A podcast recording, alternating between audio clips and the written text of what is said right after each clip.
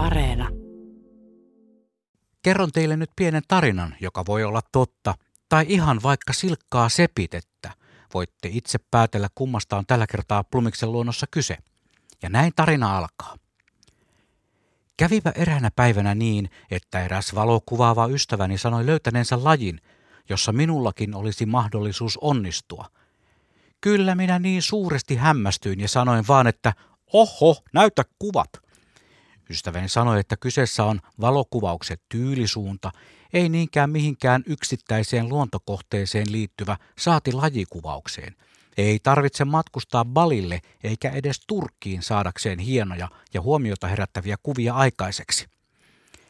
En ollut heti kättelyssä varma, vitsaileeko ystäväni kanssani vai onko hän sittenkin tosissaan. Ja saman tien aloin epäillä, johdattaako hän minut ansaan, jossa löydän itseni vaanimassa julkisuuden henkilöitä piilosta käsin. Kameran välityksellä tosin. Oli ihan pakko tiedustella kainosti, etteihän kyse ole mistään paparatsitouhuista. Ehei, sanoi henkilö, joka on siis edelleen ystäväni. Tämä laji vie sinut myös taiteen äärelle, joten otan nyt vaan syöttölapaan kiinni ja ammun maaliin, ylämummoon halutessasi. Taide. Taide mainittu, sanoo Inehmo ja huokaa hiljaa mielessään. Taide ei ole kuulunut koskaan omaan lajivalikoimaani. En pidä itseäni missään mielessä taiteellisena, enkä sillä tavalla lahjakkaana. Kitaraakin olen soittanut 70-luvulta lähtien, enkä vieläkään osaa.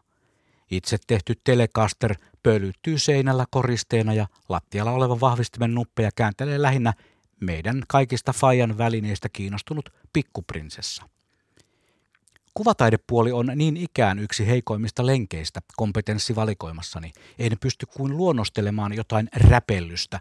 Ehkä jollain infantiililla naivistisella puolella saattaisin saada jotain luoduksi. Mutta jätän kaiken taiteen niille, jotka sen hallitsevat. Ja ei, vaikka tekisinkin jonkin kaltaisen teoksen kankaalle, en alkaisi kutsua itseäni taiteilijaksi. Ja ei, vaikka kirjoittaisin omakustanteisen kirjan, en alkaisi kutsua itseäni kirjailijaksi, kuten en kutsu itseäni valokuvaajaksi, vaikka olenkin ottanut satoja tuhansia valokuvia. Amatööri on oikea sana, ja sellaisena pysyn, ylpeänä. Radioamatööri en ole, vaan siinä lajissa olen ammattilainen. No kerron nyt se laji, huutaa itse oppinut radiokriitikkomme Daxidolopalta. Kävi nähkääs niin, että ystäväni johdatteli minut ICMn maailmaan. Kun hän ensimmäisen kerran mainitsi tuon kirjainyhdistelmän, luulin hänen puhuvan junien kuvaamisesta. Sehän voisikin olla ihan vekkulia puuhaa.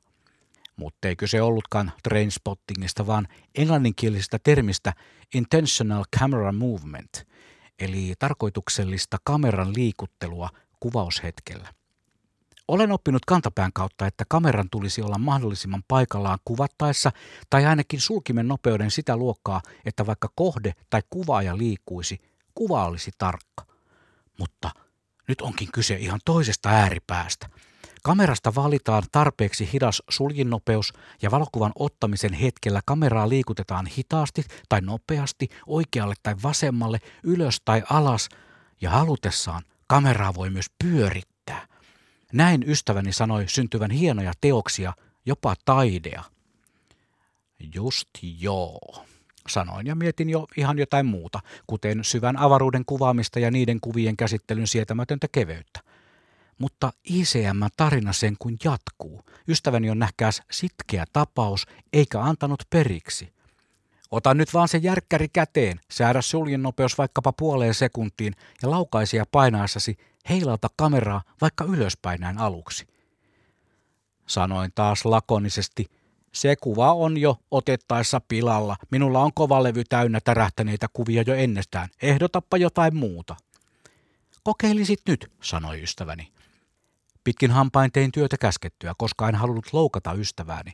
Asettelin kamerani säädöt kuten neuvottiin, suuntasin kuvausapparaatin kohti pihan puita, painoin laukaisijaa, heilautin rennon letkeästi yleensä niin vakana olevaa kuvauskättäni, ja mitä näinkään kamerani takanäytöllä. Kuvan, joka oli silkkaa suttua. Siltä se ensi katsomalla näytti. Minähän sanoin, sanoin ystävälleni. Hän hymyili. Otapa toinen, otapa kolmas. Kokeile erilaisia heilutuksia. Ylös, alas, pyöritä kameraasi. Shake your money maker, bro. Ja minähän seikkasin kallista järjestelmäkameraani. Onneksi minulla on siihen vakuutus. Taisin kuitenkin aavistuksen innostua tästä kameran kanssa heilumisesta, sillä olin havaitsevinani ystäväni kasvoilla tyytyväisen hymynkareen. Ja totta vie, tämähän oli lustia.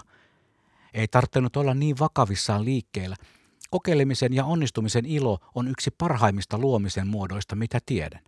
Ja nyt tuo tunne tulvahti pintaan yllättäen ja pyytämättä, ihan kuin sille, no kyllähän te sen tarinan muistatte.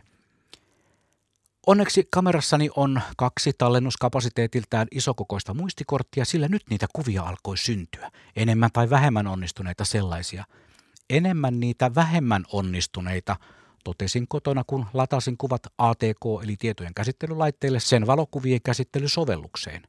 Mutta jotenkin nämä kuvat olivat kiehtovia.